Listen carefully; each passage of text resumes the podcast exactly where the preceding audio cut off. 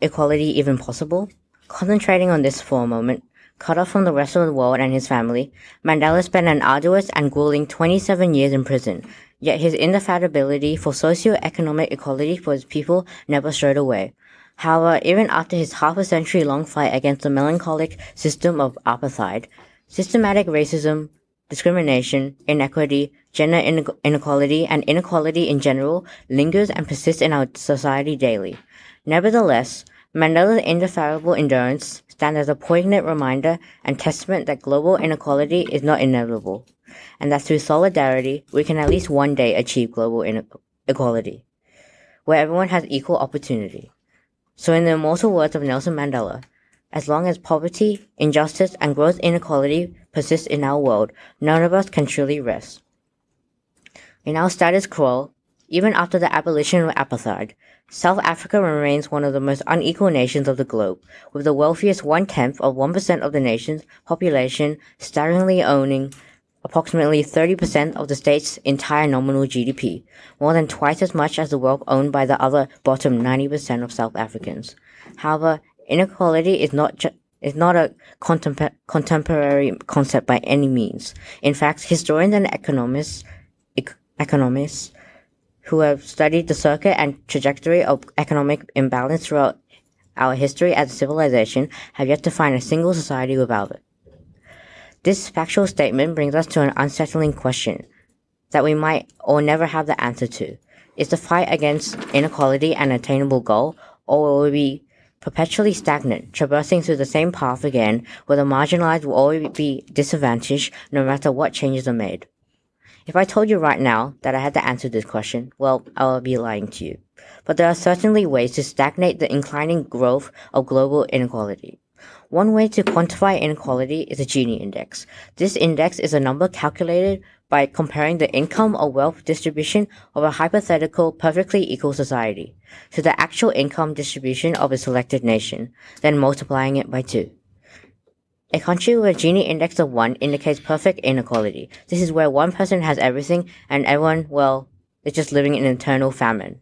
However, you never see this extreme in real life because everyone except that one person would starve.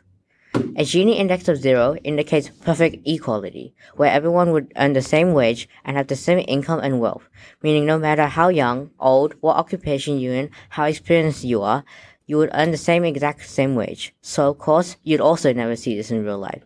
Not even, not even in communist states. Because if it did, a six year old would, who just learned to read and write would earn the same income as the CEO of Disney. The Gini indexes of developed countries calculated after tax are approximately around 0.3, so pretty equal. However, remember even though it seems like a minuscule amount, there will be a wide range from respectively similar and equal to unequal economies. However, the Gini index has its limitation. It does not disseminate information on how income or wealth is distributed across a country's demographic, such as its ethnicity, race, religion, etc. It also doesn't indicate how a country could easily or difficultly escape from socio-economic inequality. And it doesn't give social insight into a country's equality or inequality, or where it derived from. It is merely a quantifiable statistical data generalization of the of equality and inequality of a nation.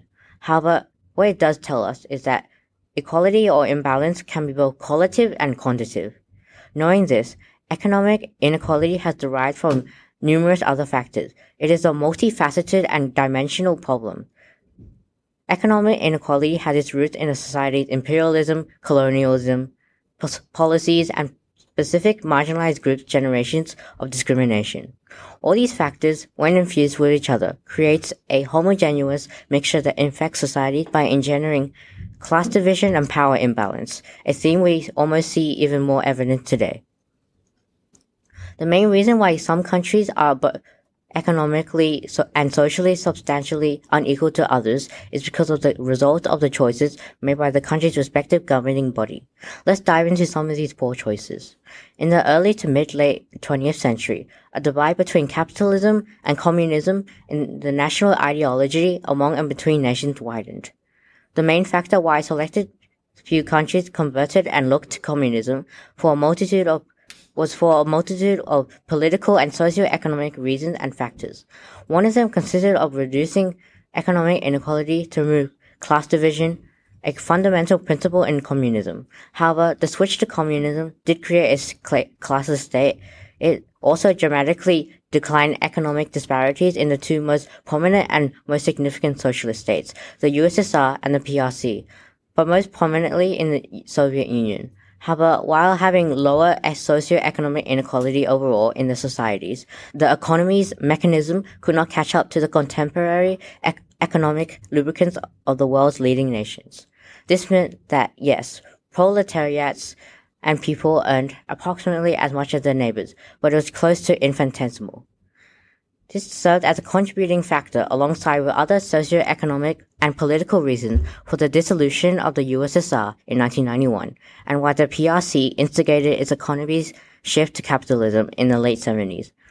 But what about capitalist countries now? It's tempting to think that capitalism exploits and undermines everyone it can.